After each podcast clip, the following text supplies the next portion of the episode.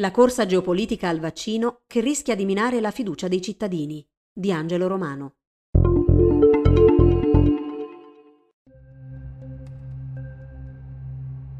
Quando è iniziata la corsa per la produzione dei vaccini per debellare la Covid-19, uno degli scenari più temuti dagli scienziati e dagli esperti di salute pubblica di tutto il mondo era rappresentato dal sacrificio della sicurezza di un eventuale vaccino in nome della velocità. Da subito, politica e scienza hanno parlato linguaggi diversi, tra chi annunciava che avremmo avuto un vaccino entro 12 o 18 mesi e chi invece predicava prudenza e invitava a non fare proclami, cercando di spiegare quanto fosse lungo l'iter di approvazione di un vaccino e ricordando che il più veloce era stato quello per gli orecchioni nel 1967. C'erano voluti quattro anni per autorizzare la campagna di vaccinazione, un arco di tempo decisamente maggiore di quelli prefigurati attualmente. Questo perché creare un vaccino è per certi versi la parte più semplice, dimostrare che è sicuro ed efficace e che può essere usato in grandi fasce della popolazione e in grandi quantità può richiedere invece anni o anche decenni. E in alcuni casi non si riesce nemmeno a trovarne uno, come per l'HIV, ad esempio. Il divario tra scienza e politica si allarga sempre di più, ha scritto in un editoriale il caporedattore di Science Holden Thorpe,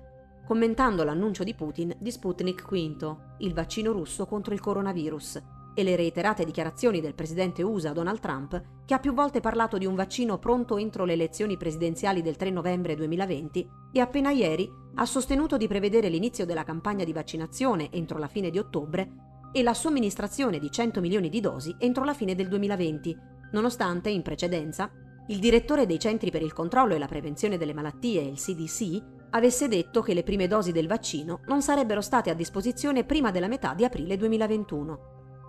A colmare questo divario non aiutano di certo i media, che con titoli di diverso tenore sparati sui giornali di carta, online e in tv, che annunciano ora la soluzione vicina, ora battute d'arresto, sono troppo impegnati a seguire la cronaca puntuale di una questione che richiede invece un'analisi sistemica dell'intero contesto, per far capire quali sono gli attori e gli interessi in gioco, i tempi e i limiti della ricerca, della produzione e dell'autorizzazione di un vaccino, in modo tale da dare ai cittadini gli strumenti utili per poter comprendere cosa viene comunicato da capi di Stato, case farmaceutiche e laboratori di ricerca e capire davvero dove stiamo andando e a che punto siamo. Oltre che soluzione per arginare la Covid-19, il vaccino è infatti una risorsa politica ed economica. Lo abbiamo già visto quando sono iniziate le sperimentazioni dei primi vaccini. Le aziende produttrici hanno annunciato risultati promettenti delle prime fasi dei test prima di pubblicare gli esiti degli studi clinici condotti e i capi di Stato si sono affrettati a prenotare dosi dei diversi vaccini senza aspettare che il loro iter di approvazione si fosse concluso. Nella comunicazione di questi progressi si è innescato un meccanismo perverso. Un'azienda comunicava che le sue sperimentazioni preliminari erano promettenti prima ancora di pubblicare studi sulle piattaforme online o di proporli a riviste scientifiche per avviare un processo di valutazione tra pari, precludendo così la possibilità a medici e scienziati di giungere a proprie conclusioni sulla base delle prove disponibili. È come se un amministratore delegato di una società pubblica annunciasse una relazione favorevole sugli utili senza fornire dati finanziari di supporto. Una prassi che la Securities and Exchange Commission, la Consob americana, non consentirebbe mai, aveva commentato al riguardo William Hazeltine, professore in pensione della Scuola di Medicina di Harvard e fondatore del Dipartimento di ricerca su HIV-AIDS e sul cancro dell'università. Nel frattempo, sulla base di quegli annunci, le aziende hanno cominciato a chiedere autorizzazioni d'emergenza alle autorità di controllo per comprimere i tempi tra le diverse fasi di test e a far intendere di essere pronte in tempi più o meno brevi per la campagna di vaccinazione, a patto che fosse soddisfatto il fabbisogno necessario di dosi da utilizzare per le nuove sperimentazioni e l'eventuale somministrazione su larga scala del futuro vaccino. Ed è qui che poi sono intervenuti i governi e anche soggetti privati come fondazioni e case farmaceutiche, supplendo a questa domanda da parte delle aziende produttrici di farmaci e vaccini, attraverso l'acquisto di dosi da destinare poi ai propri cittadini e da vendere agli altri stati, costruendo così delle vere e proprie linee di produzione ancora prima che ci fosse qualcosa da produrre. Col passare dei mesi la pressione politica è aumentata ad agosto, due giorni prima dell'inizio della convention del Partito Repubblicano, il presidente USA Trump ha accusato la Food and Drug Administration di ritardare l'approvazione di qualsiasi vaccino sperimentale fino a dopo le elezioni presidenziali di novembre. Il Deep State o chiunque altro della FDA sta rendendo molto difficile per le aziende farmaceutiche convincere la gente a testare i vaccini e le terapie. Ovviamente sperano di ritardare la risposta a dopo il 3 novembre, ha twittato a fine agosto Trump, facendo riferimento diretto alla teoria cospirazionista del Deep State, secondo la quale esiste un governo permanente di burocrati impegnati a contrastare l'agenda del presidente. In altre parole, secondo il presidente degli Stati Uniti, la FDA starebbe rallentando l'approvazione del vaccino sviluppato da Operation Warp Speed per volontà politica e non perché sta semplicemente svolgendo il suo ruolo di sorveglianza e verifica dell'andamento delle fasi di sperimentazione. Quando, all'indomani del tweet di Trump, la FDA ha concesso l'autorizzazione per l'uso di emergenza del plasma dei convalescenti per i pazienti affetti da Covid-19, prima che fosse stato provato un chiaro beneficio negli studi clinici, in molti hanno cominciato a temere una procedura di approvazione simile anche nel caso del vaccino tanto auspicato dal presidente USA, ha commentato sul Guardian la giornalista e scrittrice britannica Laura Spinney, autrice del libro Pale Rider The Spanish Flu of 1918 and How It Changed the World. Intanto, destano perplessità anche i vaccini approvati da Russia e Cina, seppur non completamente testati. Ai primi di agosto, Putin ha annunciato l'inizio della vaccinazione di massa per ottobre, innanzitutto degli individui a rischio come medici, insegnanti e figure costantemente a contatto con grandi gruppi di persone, e l'approvazione del vaccino Sputnik V, chiamato così in omaggio al primo satellite artificiale mandato in orbita intorno alla Terra. In molti, in sede internazionale, hanno espresso il timore che gli studi clinici siano stati poco accurati per fare in modo che il vaccino fosse lanciato prima di tutti gli altri. Il 4 settembre, tre settimane dopo l'annuncio, la rivista scientifica Lancet ha pubblicato i risultati di uno studio, condotto su 76 persone tra giugno e luglio, secondo il quale il vaccino ha prodotto una forte risposta immunitaria in tutti i partecipanti, senza effetti collaterali seri. In una lettera aperta agli autori dello studio, un gruppo di scienziati ha evidenziato innanzitutto che si tratta di dati relativi a due studi separati, uno sul vaccino in soluzione e l'altro su una formulazione liofilizzata, e ciascuno condotto coinvolgendo un numero esiguo di volontari, e ha espresso dubbi sui dati raccolti, i cui valori sembrano essere stati duplicati. Lo studio, spiegano i ricercatori, presenta i risultati in un diagramma a quadri senza fornire una ripartizione dettagliata dei dati su cui si basano. Gli scienziati russi, interpellati da Lancet, che ha specificato di aver sottoposto a revisione esterna lo studio, hanno respinto le critiche, sottolineando che i dati sono affidabili e accurati e sono stati esaminati da cinque revisori di Lancet e che il protocollo clinico nella sua interezza è stato presentato agli editori della rivista.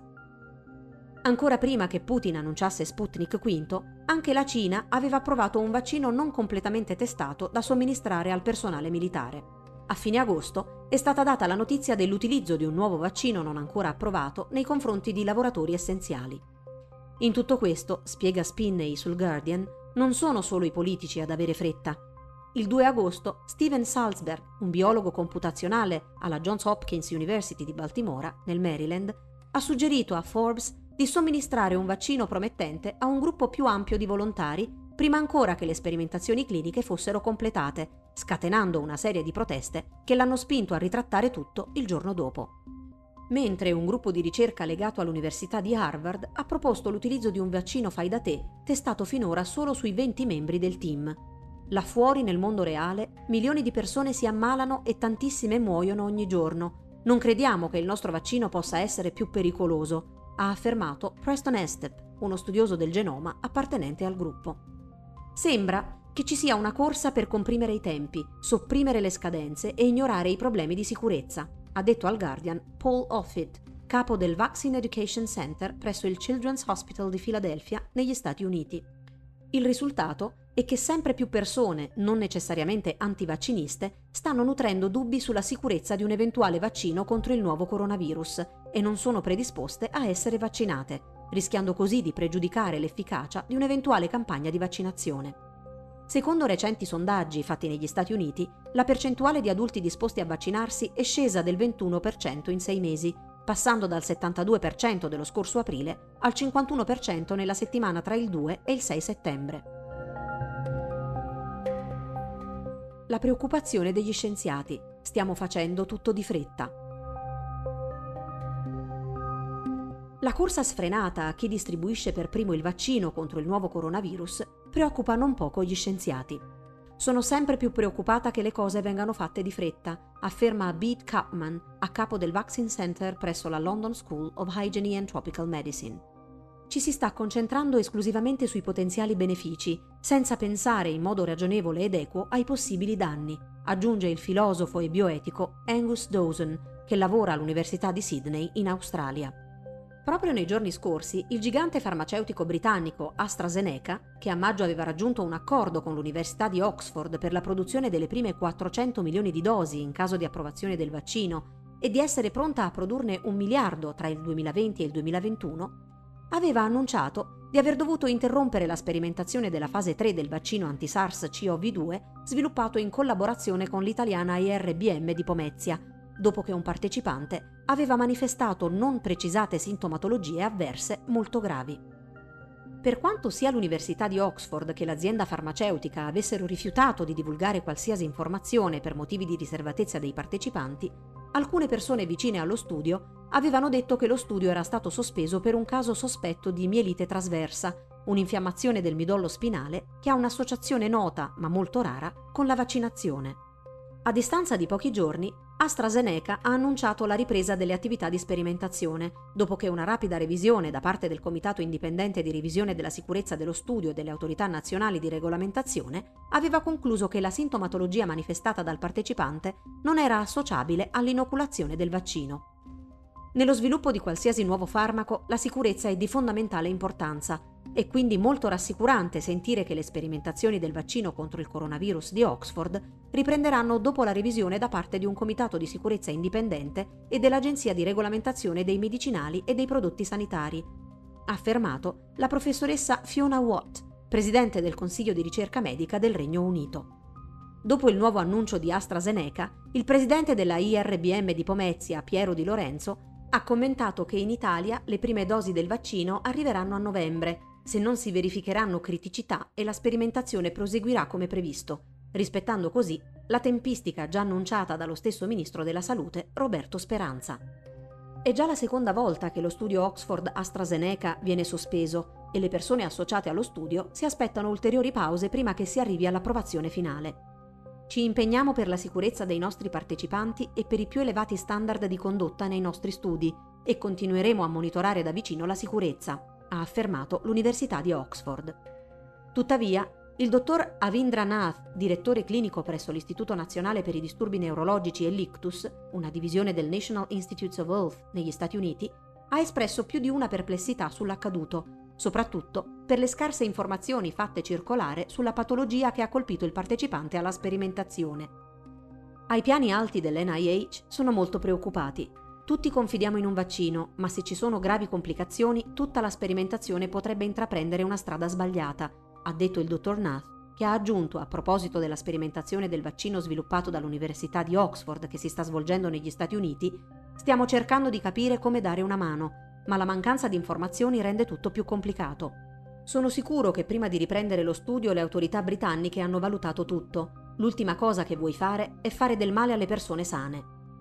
Il dottor Jesse Goodman, professore e medico della Georgetown University, capo regolatore dei vaccini presso la FDA durante l'amministrazione Obama, si è detto sicuro che l'agenzia esaminerà i dati e si consulterà con i regolatori britannici prima di consentire la ripresa dei test negli Stati Uniti. Attualmente sono 18.000 i partecipanti alla sperimentazione che si sta svolgendo nel Regno Unito, negli Stati Uniti, in Sudafrica e in Brasile. Complessivamente, Oxford e AstraZeneca prevedono di arruolare fino a 50.000 persone in tutto il mondo negli studi di fase 3 del vaccino AZD1222. Sui rischi derivanti dall'eccessiva fretta era intervenuto lo scorso 13 agosto anche il caporedattore di Science, Holden Thorpe. Le scorciatoie nei test mettono in pericolo milioni di vite a breve termine e danneggeranno la fiducia del pubblico nei vaccini e nella scienza per molto tempo a venire. Non possono essere ammessi compromessi sui vaccini, ha scritto Thorpe. Gli studi clinici iniziano con il coinvolgimento di un piccolo numero di persone per valutare la sicurezza del vaccino, seguiti poi da fasi su campioni più grandi per confermare l'efficacia e verificare gli effetti collaterali su più ampia scala. Se un vaccino sperimentale viene giudicato sicuro ed efficace alla fine di questo processo, diventa idoneo per l'approvazione. Ma è universalmente riconosciuto, spiega Thorpe, che questi studi non possono cogliere tutti i possibili effetti collaterali e per questo motivo la sorveglianza continua dopo l'approvazione. Ad esempio, un vaccino contro il rotavirus, una causa comune di diarrea nei neonati, è stato ritirato dal mercato nel 1999, quando si è scoperto che causava l'ostruzione intestinale in una piccola percentuale di bambini. Un effetto collaterale che per la sua rarità gli studi non erano riusciti a cogliere. La questione è ancora più complessa nel caso della Covid-19, causata da un virus di cui si sa relativamente poco e che rende la strada verso un vaccino ancora più ricca di incognite. Basti pensare, spiega Rodolfo Saracci su Scienza in Rete, alla possibilità di effetti paradossali del tipo ADE, ovvero potenziamento dipendente da anticorpi, provocati sia dal virus che dalla risposta al vaccino. In questo caso accade che alcuni degli anticorpi prodotti non si legano abbastanza bene al virus,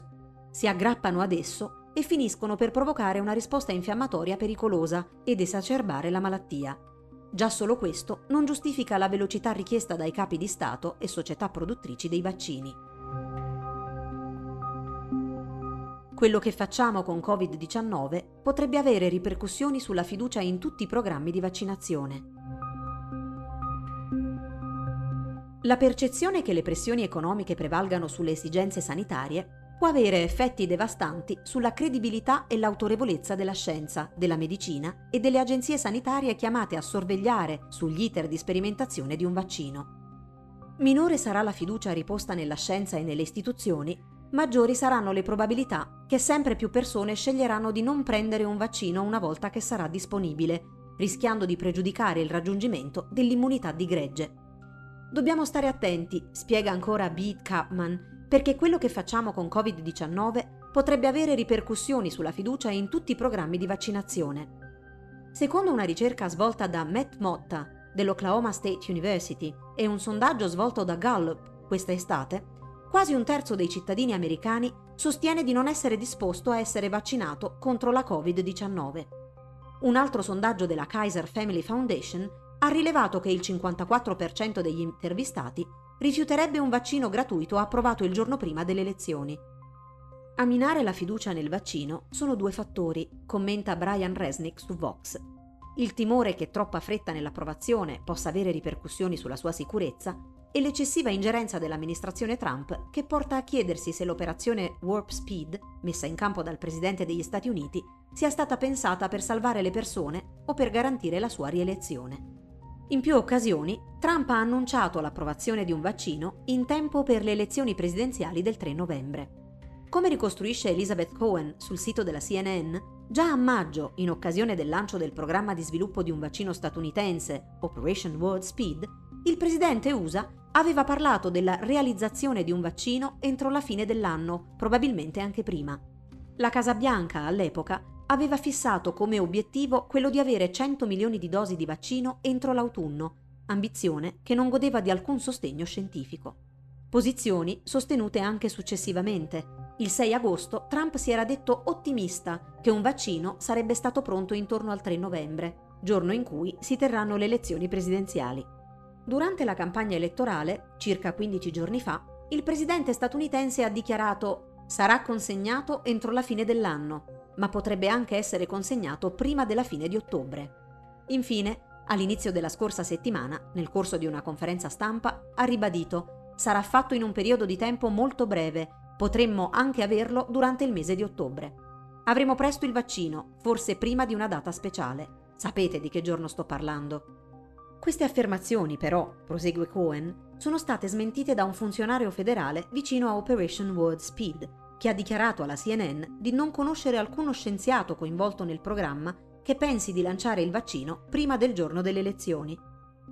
A generare ulteriore sfiducia nelle istituzioni e nella possibilità di avere un vaccino realmente sicuro ed efficace, ci sono state poi, come detto, le accuse di Trump alla FDA di rallentare l'iter di approvazione del vaccino la successiva autorizzazione all'uso d'emergenza del plasma dei convalescenti per il trattamento della Covid-19 da parte della FDA in assenza di studi che ne attestassero un chiaro beneficio e l'annuncio da parte dei CDC che gli ospedali saranno pronti a distribuire un vaccino entro il primo novembre, due giorni prima delle elezioni. Il 62% degli intervistati dalla Kaiser Family Foundation è preoccupato che la pressione politica della Casa Bianca si traduca in un vaccino approvato dalla FDA prima che tutti i dati sulla sicurezza siano disponibili. E secondo un recente sondaggio di Staten Harris, il 72% dei repubblicani e l'82% dei democratici temono che il processo di approvazione del vaccino sia guidato più dalla politica che dalla scienza. In Europa le cose non sembrano andare meglio Secondo un articolo di Politico, la Commissione e l'Agenzia Europea per i Medicinali, EMA, in collaborazione con i Paesi membri dell'Unione Europea, starebbero lavorando ad un modello che possa consentire ai singoli Stati di approvare la distribuzione di un vaccino non ancora approvato come uso compassionevole. Il 3 settembre, nel corso di un briefing, un funzionario della Commissione ha definito questa ipotesi improbabile per due motivi. L'autorizzazione pre-commercializzazione è qualcosa di molto raro e in ogni caso è poco probabile che avremo un vaccino in una data tale che possa consentire un'autorizzazione del genere. Tuttavia, alcuni stati come Belgio e Croazia stanno valutando se distribuire un vaccino non ancora autorizzato. Nel frattempo, di fronte ai timori dell'opinione pubblica, lo scorso 8 settembre, nove case farmaceutiche produttrici del vaccino hanno pubblicato una dichiarazione congiunta in cui hanno assicurato il loro impegno ad attenersi alla sicurezza e alla scienza e a non cedere alle pressioni provenienti dagli ambienti politici dei diversi governi. I dirigenti di AstraZeneca, BioNTech, GlaxoSmithKline, Johnson Johnson, Merck, Moderna, Novavax, Pfizer e Sanofi hanno promesso di presentare solo potenziali vaccini Covid-19 per l'approvazione o l'autorizzazione per l'uso di emergenza dopo aver dimostrato la loro sicurezza ed efficacia attraverso uno studio di fase 3. Riteniamo che questo impegno contribuirà a garantire la fiducia dei cittadini nel processo scientifico e normativo, attraverso il quale i vaccini Covid-19 vengono valutati e infine approvati, hanno affermato le nove società. Tuttavia, nonostante la dichiarazione d'impegno, finora latitano i dati sui test effettuati, requisito fondamentale per capire su quali basi viene chiesta o concessa o meno un'autorizzazione. Sono delusa, ha detto Rachel Sachs, professoressa associata di diritto alla Washington University di St. Louis, che studia la regolamentazione degli alimenti e dei farmaci. Nella dichiarazione congiunta non si fa alcun riferimento alla trasparenza.